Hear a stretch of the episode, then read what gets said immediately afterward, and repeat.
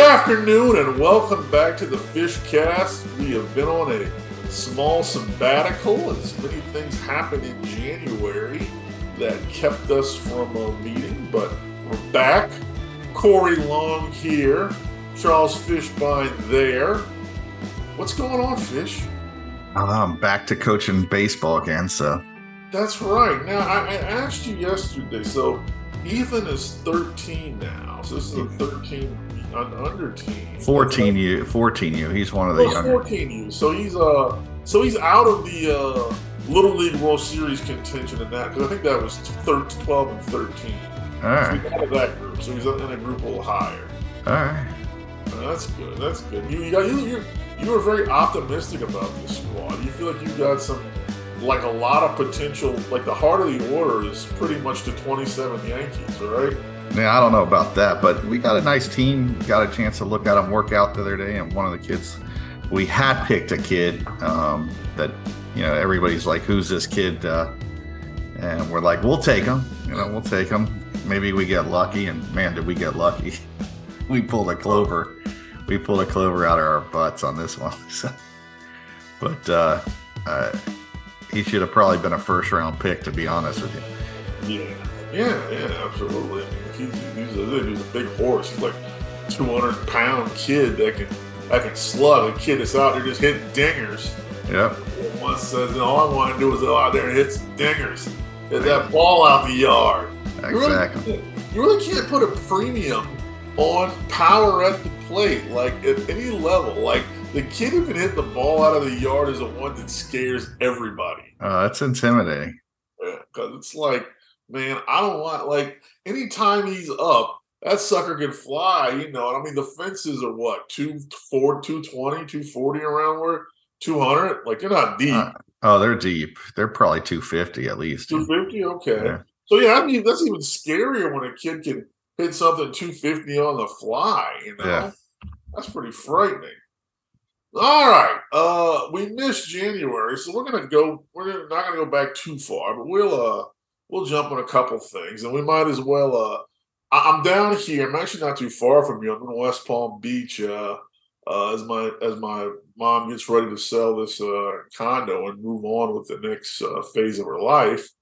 Uh, I'm down here for the NHL All Star game, and I have a couple friends, uh, Nick Kosantika, who I work with, Russ Levine, both University of Michigan grads. And I just, yesterday was the first time I had a chance to see them, and it's like, and I asked him, like, so okay, your your heart was ripped out on New Year's Eve by losing to TCU, but nine days later, you had to feel like, eh, you know, sometimes things are just meant to be. And obviously, Michigan was not, was was meant not to take that sixty-five to seven beat down. And like you had to feel better. Like, okay, well, we lost. That sucks, but we didn't have to deal with that. You know. Oh man, sometimes it's a lot better to be.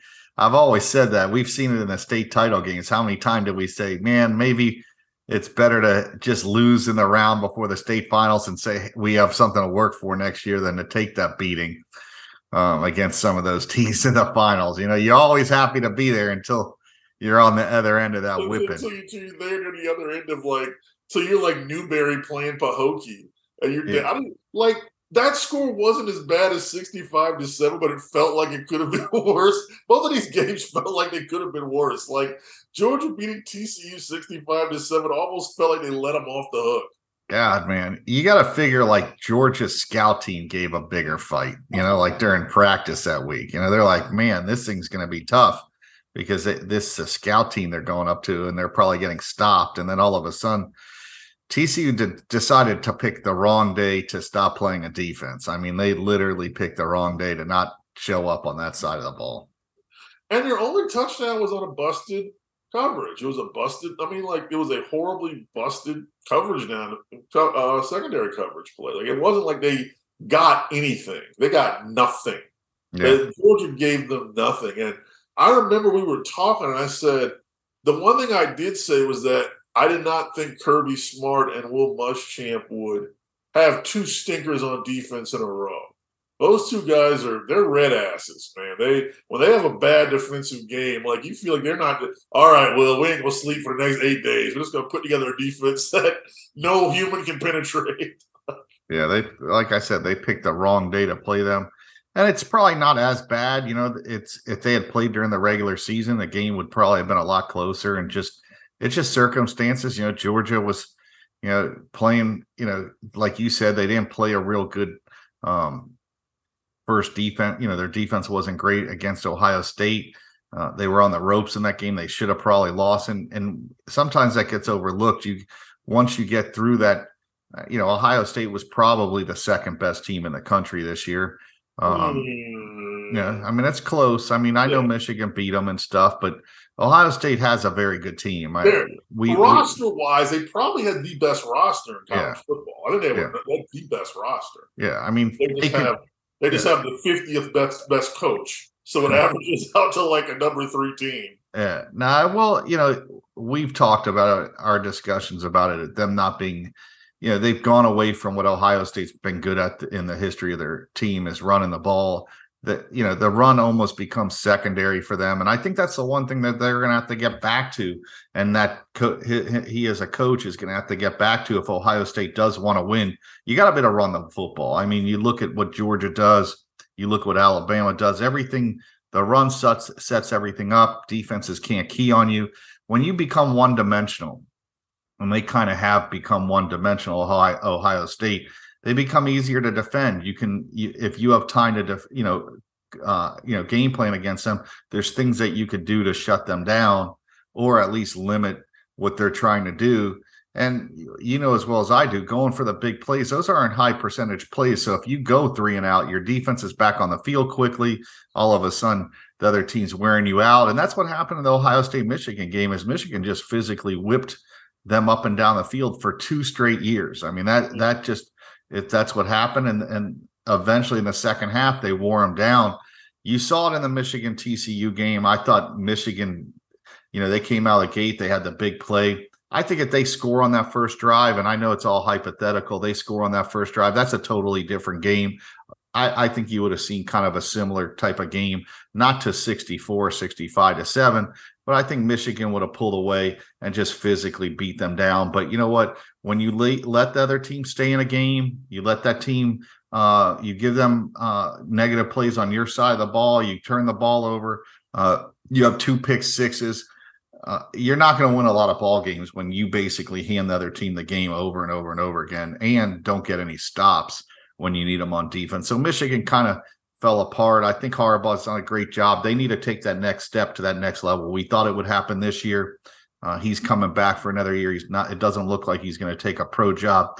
So he has another year of trying to get that team better. And and listen, Georgia's going to still be talented next year, but it's we talked about it. Two in a row is very difficult. Three in a row uh, never really happened. So uh, I think you know they'll come back to the pack just a little bit because they're going to be replacing so many guys. And we talked about it.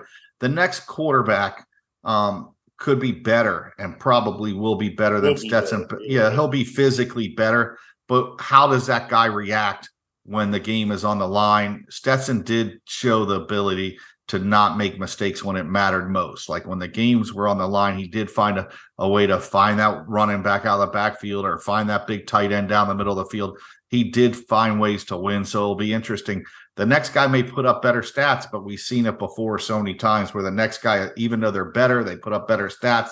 Something goes wrong during one of the games or two games, and then all of a sudden you're not playing in the playoffs like they did the past two years. So nothing's guaranteed. I think Georgia will be one of the top five teams, but that doesn't guarantee them a playoff spot next year does Georgia? I mean, and, and, you know, Stetson Stetson Bennett's his own kind of thing. I mean, I, I, don't really know if we've ever seen a Stetson Bennett before, where a kid has that little physical that that I don't say little physical ability because he's got some physical talent, but his self confidence is just his self confidence to his physical talent is just it's so unbalanced. Like he has a physical talent of a walk on quarterback, which you know walk-ons vary.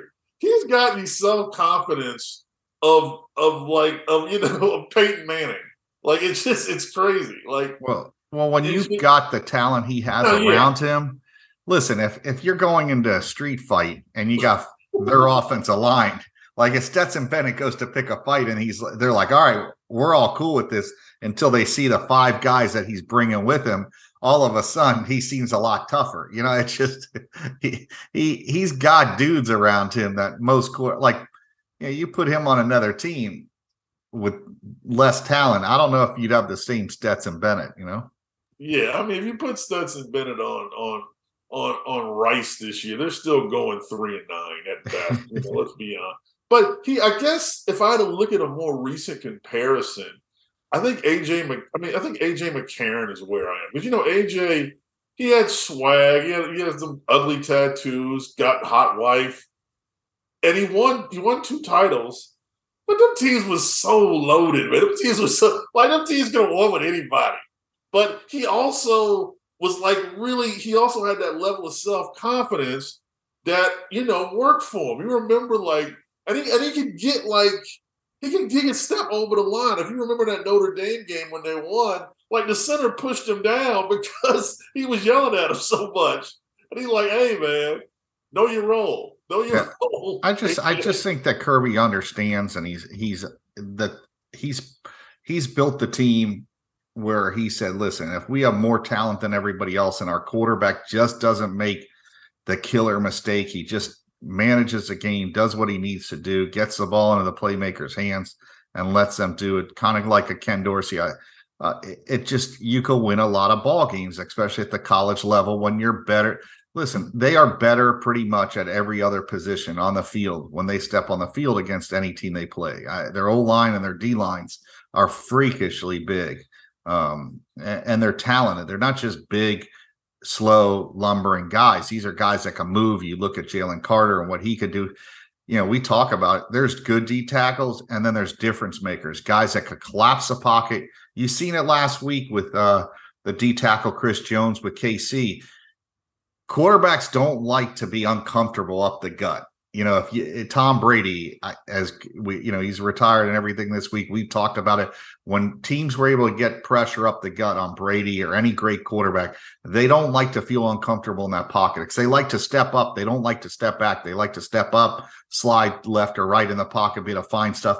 If you get pressure up the gut, and that's what the Georgia's able to do, they're able to dominate anybody they play against. And that's huge when you're talking uh, college football because – you don't have to blitz as much if you're able to get pressure up the middle. You could disguise stuff on the back end. You know, Georgia's secondary wasn't that great this year, but when you have such a great defensive line and they're able to do so much up front, you're able to disguise a lot of those weaknesses you may have on the back end and you don't get exposed as much. So you see that and that's why too that Georgia's so good. Their O line and D line are are the best in college football. And that's why they got back to back national titles. Yeah, that's it. I mean, 15 and 0. Uh, last year, 14 and 1. Uh, so they've won. I mean, they you know they've won I think 17 in a row because they lost that SEC championship game to Alabama. Avenged that victory a few a few avenged that loss a few uh, weeks later, about a month later in the title game last year. Really haven't looked back. Uh, you know, credit to TCU for a dream run, but this was Georgia's year. There's no doubt about it. Um, pivoting uh, really quickly. We're not going to do too much on this, but did you know signing day was Wednesday? Yeah, it's, it was uh, Wednesday. We I did another podcast, and um, it's kind of depressing because uh, you know the the whole it's anticlimactic now. That yeah, all the guys. Day, Sunday is December. Yeah. It's late December is when signing day is. This I think okay. I think they're going to go back to February. I think they'll get rid of the early signing period. If they do an early signing, they'll go to August, or they're going to just have one. There's no one. I think what's going to happen is a lot of the programs are going to complain about having to hire somebody and basically hire, you know, go out and recruit in a one week or two week window. Those classes have become trash now. Nobody's signed a good class when they've only had yeah. literally like a week to recruit. Um, most of it's transfer portal stuff. There's just there's there's a transfer portal window in there. There's just too much for these guys to have to deal well, with. That's that's my question. So if they end up moving the signing day back to February, which is good for the business of college football. Right now, the problem with it happening in late December is it happens right as their bowl season starts. So they're not really getting the maximum out of recruiting that they were getting before the early signing day. So I'm not I don't have a problem with that. But what do you do about a transfer portal? Because here's the thing.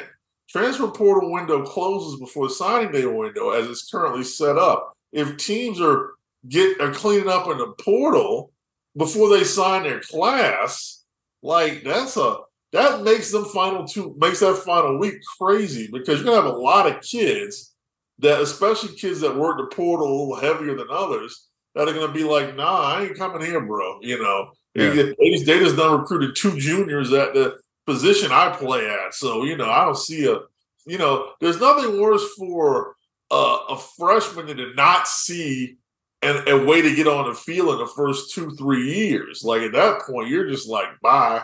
You know, yeah. I go anywhere, and I go anywhere and not play. So, I don't. I don't understand. The the NFL has figured out how to maximize each month of the year to make football not go away. College football seems to do everything opposite of what the NFL does. You would just think, all right, listen, we need to have um, let let's have you know, uh, portal in December, have signing day move back to February. Try to maximize the month so your your product is out there all the time and you can sell it. It just seems like they they try they do everything backwards in college football. The NFL seems to get everything right. Um, even when things go bad for the NFL, they still find a way to come out of it smelling clean. It just it just they understand the the NFL's run better than any other organization or any other pro sport. And college football seems to be run backwards. Everything they do, they just it just it seems like it's chaotic. And I, I don't know, like they got to fix some well, of this stuff. Got, you know, you've got the NFL. Well, College football has way too many traditionalists in position of power. There's nobody really forward thinking in college football. It's not college football's not a forward thinking industry. No. Like it's a it's a believe me, no one like college sports in general isn't forward thinking. Like coaches would never leave if they like you saw how hard it was for them to get like like Bobby Bowden, how hard it was the, the last five, six years. They couldn't get rid of him. And they would he'd still he would have been there till the day he died if they didn't really just physically say you're not going to be here past this season. Yeah. Joe Paterno would have been with Penn State till the day he died if the scandal didn't happen. I think like, he'd still be coaching, even, even though he's dead. Even when the scandal happened, he wouldn't leave. It wasn't like he left. No, they had like, to force yeah. Just let me be over here doing football, and God bless the people that got raped and whatever. Right. You know, and you know you see it with other like coaches. When you when you see a lifer, you know it. And that like Jim Boeheim in Syracuse, he's gotten a lot of heat this week because he's a jerk like he's been forever. They're not even winning anymore. Like Syracuse basketball sucks, and he's 80 years old, and they can't get rid of him. Like yeah, college football, college sports, not forward thinking. That's half their problem. Yep. Um, going into rankings, Alabama had the best class. This is not a surprise. My buddy Tom Luginbill, who will, I promise we're going to get him on this year. We'll get him on during our our period over the spring. Uh, he said that if Ohio State or Michigan or Tennessee or whoever signed the class that Alabama did, it'd be considered the best class ever. But because Alabama did it and we're used to them signing the best class ever like every year, it's just not getting the same run. He's really high on it. Uh, and this is the 24 7 rankings like number two, Georgia, three, Texas, four, LSU, five, Ohio State, six, Oklahoma, seven, Miami, eight, USC, nine, Oregon, 10th is at Tennessee. Florida's down there at 13th. Florida State is at 16th, I believe. Yeah, so. Now, I just think people in general aren't going to get excited about these classes like that and rank them that high because, you know, once again, how many of these kids are going to be at Alabama in two years with the portal and the way it is? And people are like, all right, these, you know, it's a nice class. I, I mean, listen, I don't, I, I, how do you compare this to um, Texas A&M's class last year? Uh, it's a it's a great class. It's just we we've I just think every year we it's all right. We forgot about how good those classes are. These kids still need to step on the field and get it done on the field. Um, you know, you look. I, I remember this kid Jordan Renault. He was from Palmetto High School in Florida. He goes to Texas. He goes from a three star to a four star. Uh, I mean, if he was still in Florida, would that kid be a four star kid? Would Alabama have gone after him uh, in the state? You go look. They um they landed another kid, uh, Jaren Hamilton, who's a four star wide receiver out of Buchholz High School.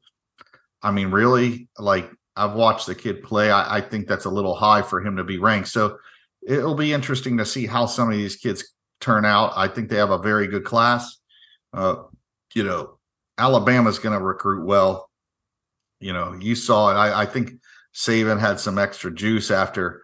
I, what was it? Uh, was it Pollack that went on the on TV and basically said, "Listen, you've been by you, you've been passed over." Yeah, I mean, right now everybody's saying Saban is, you know, he's been bypassed, but the student has surpassed the teacher, uh, uh, and that's uh, nothing more to motivate. I mean, we got to we we got to figure we're coming to the end of the Nick Saban era, one way or the other. But you know, that guy, if he if he's coaching, he's trying to win. Like he he ain't in there for no nine and three. I don't I don't I don't see him ever going out the way Bobby and Paterno went out, where you know at the end their teams weren't good anymore. And I like Paterno, if you look at Saban, if he doesn't have a coach uh, that he likes, he gets rid of, or he, you know, he's constantly changing that program. He's always trying to keep it the best program out there. So I don't think he'll ever have that drop. You may see a nine and three season if things went wrong,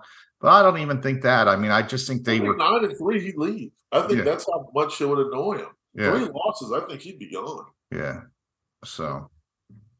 Well, that's it. Alabama's the number one class. Uh, well, the portal. Uh, I think Florida State are the number one portal class, and that's where they do their damage at. Whether they want to, I know whether they want to admit it or not. Like they're they take high school kids as developmental kids and they take portal kids to fill roster spots.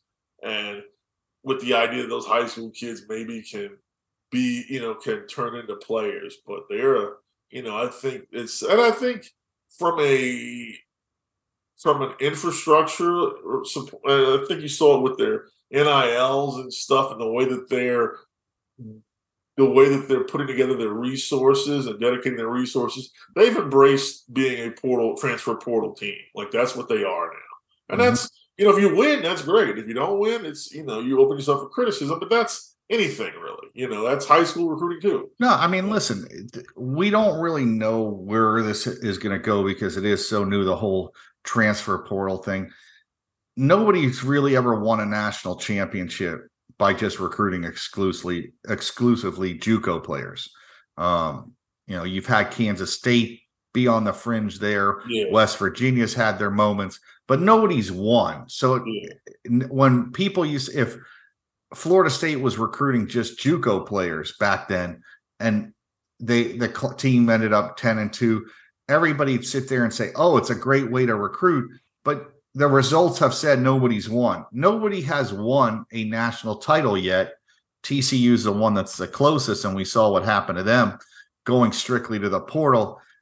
This year is very important for them. Florida State is going to be a top 10 ranked team. Um, uh, there's big expectations. Listen, expectations are a lot different. It's harder to win when people have expectations on you. And now, you know, when nobody's expecting you to win, you saw last year what happened. There was no pressure on Florida State people. We all thought, pretty much everybody thought they'd win maybe eight games, maybe nine if everything went right. They won 10. Now we've talked about it. Getting from 10 to 12, now you have expectations. People see you coming. People see and you coming. people see you coming, and and now you have you have a, a, a target on your back. Everybody that plays them now is going to be gunning for them and you're going to get the best game out of every team you play next year, pretty much.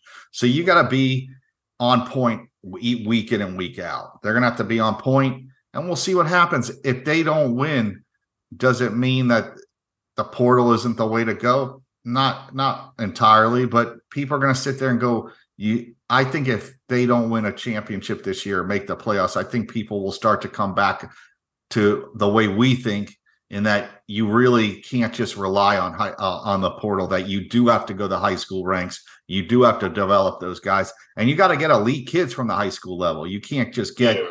projects because projects aren't going to work anymore. We know it. Like these guys, if they don't play by year two, they're going to be in the portal themselves, and basically, you're going to have a program that's never going to get out of that hole. You know, you're just going to constantly be trying to grind your way to wins, and you can't do that. You got to develop guys. You got to build up depth. You got to build in a team that eventually could just take over for these portal classes, and then you you you spot recruit the portal for certain needs like the bigger programs do. You see, I think Georgia took Two maybe kids. two kids Yeah. and they were wide receivers. They wanted older kids because they probably have everything else. So it's two kids. It's not a whole roster. So it'll be interesting to see who wins this argument in a few years. I still believe we're going to be right on the end of this argument at the end of the day, just because you're asking so many kids from different programs all to buy in that you can say what you want. They quit their teams or they quit those other programs and you're trying you, you could tell me about character and this and that and everything you want those Culture. guys what Culture. culture You- Culture. we're gonna find out that whole culture thing this year if things go south uh, early in the season so that's where we're at with it that's my opinion and uh, Yeah. i'm sticking with it sticking with it. I mean, uh, you know, I guess the thing is, it it puts your. I think what happens if things don't work out. When I mean things don't work out, I mean they have a similar season to what they had this year. Maybe a game, maybe a game worse. So maybe they go nine and four instead of ten. Like that's not working out because they've invested millions yeah in roster retention. Like they millions. Like Yeah. Jared Verse, I bet you, is on a seven figure NIL deal. He better be. You know, if he's not, who's advising him? yeah You know, so like and they and they're doing that, and if it doesn't work, that puts your high school recruiting on spotlight. They haven't they, you know, they just there's a reason why they why they invested millions in these guys coming back is because they don't think their high school kids are ready. And they don't want to lose that level of talent yep and have what they have behind it. Because you know, they don't want to go backwards because then you start going in a bad circle. Anyway, um, something I want to ask you today. I wanted to pick your brain all right couple teams, Florida State, the Florida teams. Uh best team that Florida, Florida State, Miami had, and each we'll go through each one at a time. Best team that they had that did not win a title. And now we've got we've got 11 titles between the three three schools. So we've got a little bit to choose from. Mhm. Let's start with Miami. What's Mm-hmm. your best Miami team that didn't win a title? i think it was what was it 86 or 87 that didn't beat penn state Penn State. Yeah, I, I think that team. You go look at back at you know outside of their 2001 team, um, you had guys like on the bench like Jimmy Jones, and I, I mean they had NFL guys as backups, uh, and they were way better than Penn State. Oh. And and I, I, to lose, that's one of the biggest upsets probably in sports history. Um, in a title game, that would never happen today. I just don't believe that that something like that would happen because you know Jimmy would have got into the playoffs. They would have played some team in the first round, just like Ohio State. I mean, Georgia did this year. Maybe just barely won. And then they're playing a Penn State team that's overmatched in the title. And he's like, all right, guys, we ain't playing two bad games in a row. Uh, like, you're not going to get over on. I mean, eh, you know, Miami and Florida State, I think, would have had a lot more titles if the playoffs were around 30, 30 years ago. So I think that 80, six team was the best Miami team uh, to never win a title. Yeah, and I agree. I was curious of where you go, whether you go 86 or 2002, but I agree because I look at it. If they play Penn that Penn State team 100 times, they're going to win the other 99 games because Jimmy Johnson isn't going to let Vinny Testaverde throw five picks. He's not going to, he's going to basically say Alonzo Highsmith is Yeah. going to win this game for us. He'll hand the ball off, going to play defense. And it might not be a pretty game, but they'll win.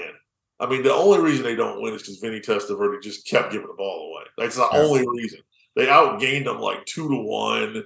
They, you know, they held time a bit, but they did everything right except Yeah. kept letting Vinny Testaverde throw the ball inside a red zone. Yeah. I think um, I think the 2002 te- 2002 team they showed their flaws in yes. the season. You know, they showed their flaws against Florida State. I think Florida State ran for 300 yards. They were not as good that second year. There was something missing, and like I said, Florida State ran all over them. Should have beat them. Well, in a game. I think Florida State exposed them not so much. I mean, they exposed them defensively by running all over them, but yeah. that whole game, Mickey Andrews decided we're just going to make Ken Dorsey throw under duress. Mm-hmm.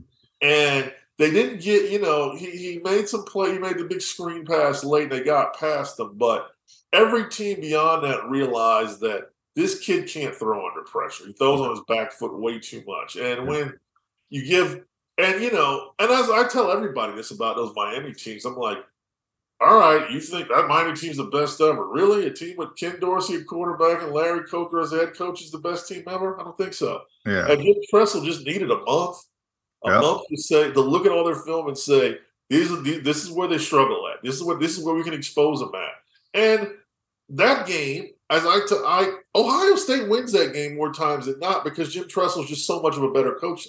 And and people forget that team was good. Ohio before before the penalty, all right. Miami just got outplayed. They didn't show. up. all game. Yeah. Um, they were. If you go watch um, the one play to gamble, one he was held on the play, and two his foot was in bounds. If he catches that play and it's called a catch, um, the game never go never goes overtime. Um, I, you know, he he had intercepted that ball. I think it was an interception, and he was getting held or what. I can't I I can't remember one hundred percent, but Miami sh- should have never gone into overtime. They were dominated in a game pretty much from beginning to end. And yes, it was a very good football team. But like you said, Tressel was a better coach. He out coached Miami. Um, and and you saw it. That's why things went Ohio State's way. I think you go look at the um, play that Maurice Clarett made, where he stripped the ball back from uh, Sean Taylor. Sean Taylor as great of a player as he, he was, he he was kind of lackadaisical coming out of and here's Maurice Clarett never giving up on a play. And I think that's coaching. That's something that he he made a play when it needed to be made. And, and Ohio State more, made more plays, and everybody comes back to the penalty, and it was a terrible penalty, but it should never come down to that. I mean, Miami was just beat in that game from beginning to end. You saw it early on that Ohio State was going to be in the game. So I still say that 86 team is Miami's best team. Yeah, I agree with you there. All right, so uh, we'll move on to Florida. Uh, I know my pick at Florida. I know you're maybe not as a schooled in Florida seasons, but you give me your Florida season that you like. Um, I, I don't know their history probably as much as you do, uh, just because that's where you grew up in that area. I would say probably um, the Florida team that I, was it. I can't remember the one that maybe lost to Nebraska. May have been their best team not to win a title. Yeah, you know, and yeah, they just ran into a buzz saw, and that team was very good. Or they may have had some teams earlier on in um, in Spurrier's career. I mean, Florida State beat them a bunch of times when Florida yeah. State was probably not the better team. So yeah. you probably can answer that better than I did.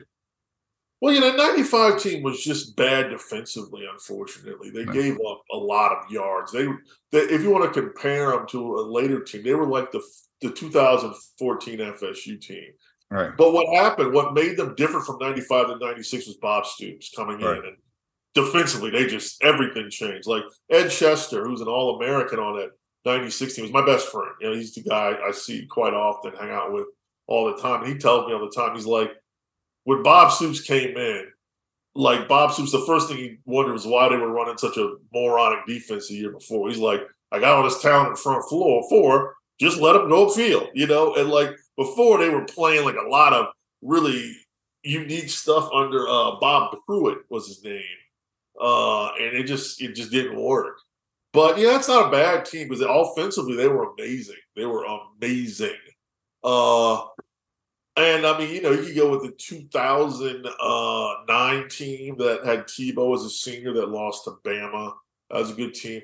My team is 2001. Uh, 2001 team that lost to Tennessee. Travis Stephens ran for I think 230 on them. Uh, that team would have been the team that would have played Miami in the uh, championship game, and they won that game. And uh, I don't know they would have beat Miami, but it would have been a hell of a game. Much better the game than Nebraska gave Miami that year. And it was Rex Grossman. I thought Rex Grossman was. You're right. I remember. I remember that team. That was a team. I think they ended up playing Maryland in the bowl game. Yeah, they and just they, beat up, beat yeah, the tar out of them. they, they played them in the Orange Bowl, which I went to, and yeah, that that Rex Grossman team was very good. And Yeah. listen, you you can never count out us. Um, you know, Wood Spurrier had that advantage too against uh, Coker in that championship game. You know, you just Yeah. never know. Yeah, exactly. You, you really don't. And I mean, like, and he had the talent, obviously. Like Rex Grossman was a Heisman kid that year, I thought. And uh, you know, it's just is one of those things to where if they play that Tennessee game, remember that Tennessee game got moved back to December because of 9-11. That game was scheduled for the weekend of 9-11, and it gets moved back to December. And you know, just things are different. By that point, Ernest Graham had gotten hurt in the infamous Darnell Dockett uh, ankle twist. You remember that Darnell and ankle twisting play? Like Oh, yeah. Oh, yeah. It looks like he's doing push-ups to the guy's ankle. Oh, it was hilarious. Uh, all right, Florida State. What's your, what's your Florida State team? Oh That's it. We man, got one of them. And there's, there's a lot. We got a we got a whole encyclopedia to choose from. I know my pick. I'm gonna give the, you. the the team that lost against the Florida team with Noah Brindise and and uh, Oh, 97. Oof. Doug Johnson. I think that's the best Florida State team. What makes it even worse is Randy Moss should have been on that team um, if he didn't freaking decide to, you know, do some off the field shenanigans. But that that team was so dominant. You saw it against Ohio State in the bowl game. They destroyed Ohio State in the bowl game. That was the best Florida State team. Never should have lost to that Florida team. I think Florida had like two losses, three losses that year. And it was disappointing because it was one of those teams that like found a like they they get down. I'll always remember the game against Florida. They get the big play by Travis Minor. Florida's on the ropes. They run. I think they ran three straight plays to the short side of the field. Yeah. Florida stopped them. It was like Florida State. I don't think they attempted one throw to the end zone after they got Florida on the ropes. If they score a touchdown there, the game's basically over. Florida State goes to the national title. There's no way Nebraska or Michigan, uh, those teams were beating them that year. Florida State would have destroyed them, and they lose the game. And and I think it's the worst loss in a big game in FSU history. Personally, I, I just thought they had an opportunity to win a national title, and that's that to me was the because that was the best Florida State team that didn't win. Maybe 2002, uh, that team was loaded with talent. I think if they had had better coaching, it could have possibly played for a national title. But that that that team in ninety, what was it, two ninety seven? I think uh, was yeah, it. you look at that final series, and it's a fourth and it's a fourth and less than one. Yeah. Bobby decides to go for a 20 yard field goal instead of going for it. They go for it there and they score. They're up by eight. It was 26 25 at that point. Uh, Mhm. I was at that game uh, with my good friend Travis Trueblood, who actually gave me a ticket. And it was a, I mean, as games go, it's one of the, it's one of the greatest games I've ever seen. It was just incredible atmosphere back and forth. Fred Taylor, four touchdowns. He ran for Yeah. over 170. Travis Minor was a freshman, ran Yeah. for over a buck, ran for like Uh, a buck 40. Yeah. And it was Uh, just- I mean, Fred Taylor basically that game and and after that is thing, basically is Yeah. is those was games that that made him a NFL first round pick. Those games and Fred was a great player. I'm not going to take anything away from him, but leaving your boy Jacquez Green in one on one coverage after you just played conservative near the goal line and you let him get by and uh, it just that whole game was very frustrating. I uh, it's one of those games y'all never forget. Yeah, yeah, I'll, I'll never forget it because I was there, and it was just a, it was a shocker. You just didn't think that Florida State, especially they'd uh, they got up seventeen to six, and I felt like when they got up there, like okay, they're going to start to push away from this team. There were it was a great. There's just so much talent on both sides of the field. It was a really incredible football game.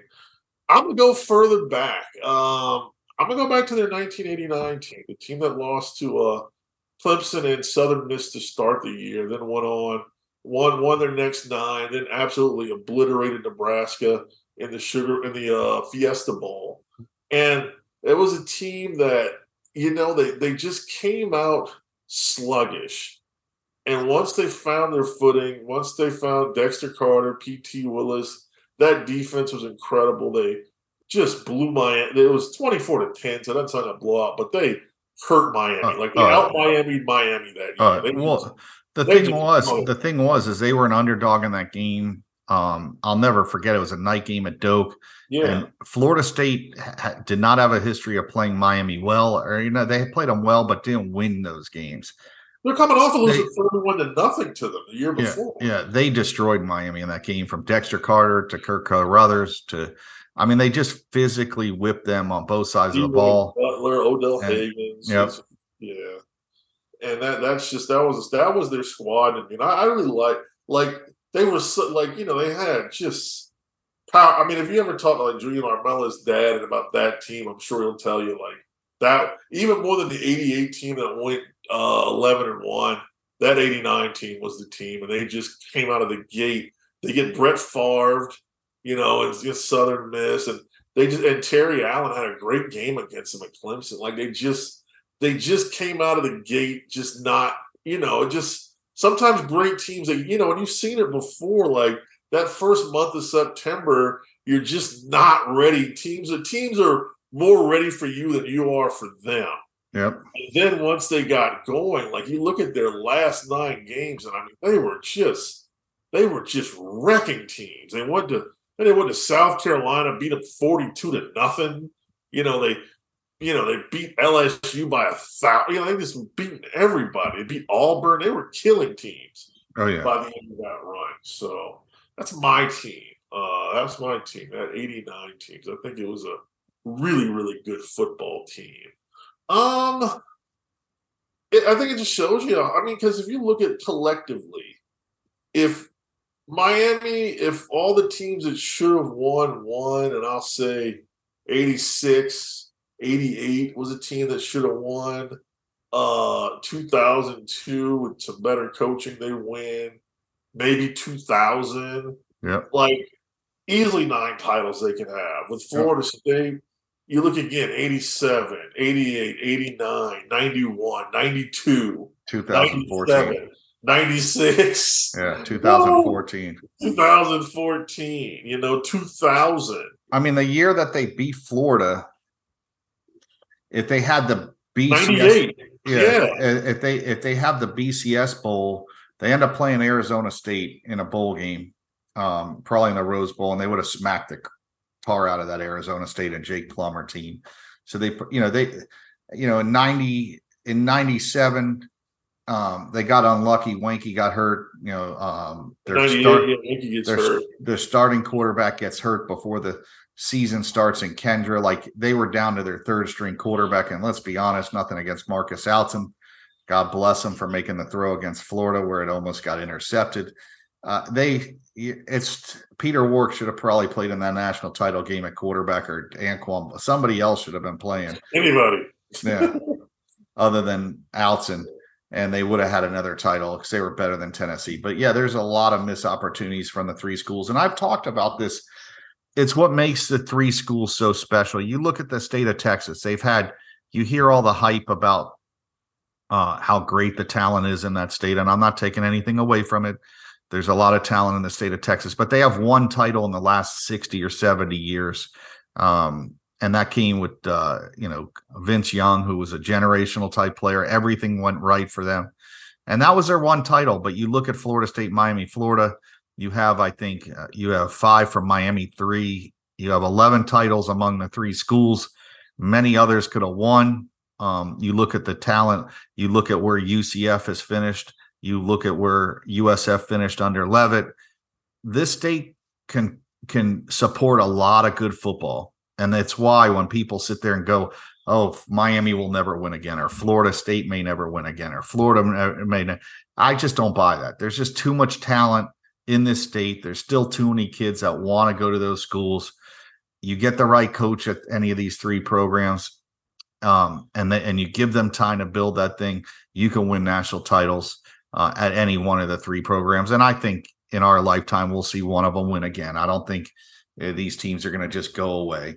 So it just shows you uh, that what's happened in the last in our lifetime in this state, we're very fortunate, and it's great football. And I, you know, all three programs.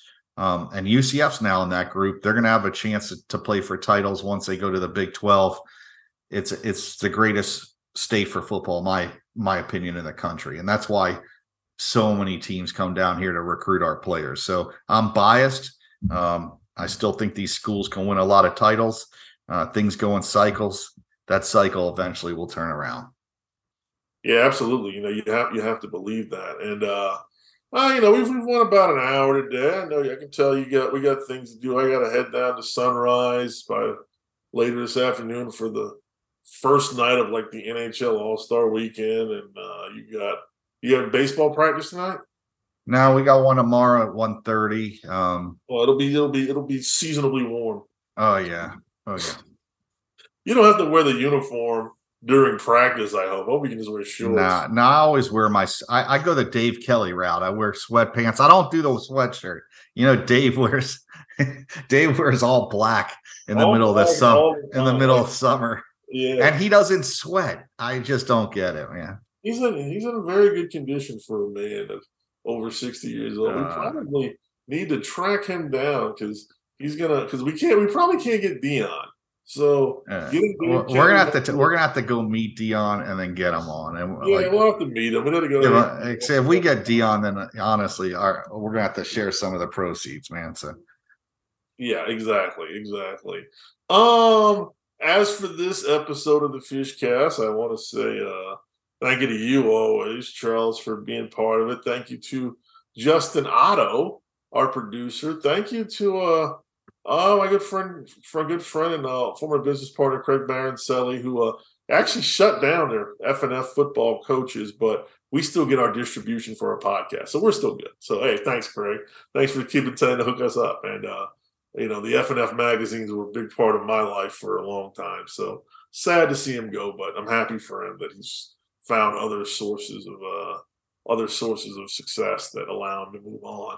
But yeah, so we'll still be the Fishcast will still be coming. Uh you can hear us anywhere, you know, anywhere that you would like to listen to podcasts, we're out there because we got full distribution, baby. At Fish Podcast on Twitter, um, yeah, that's about all, really. Uh, uh, what else you got, Fish? Anything for this weekend? Not much, man. Not much, man. We'll just enjoy baseball practice, putting together that team.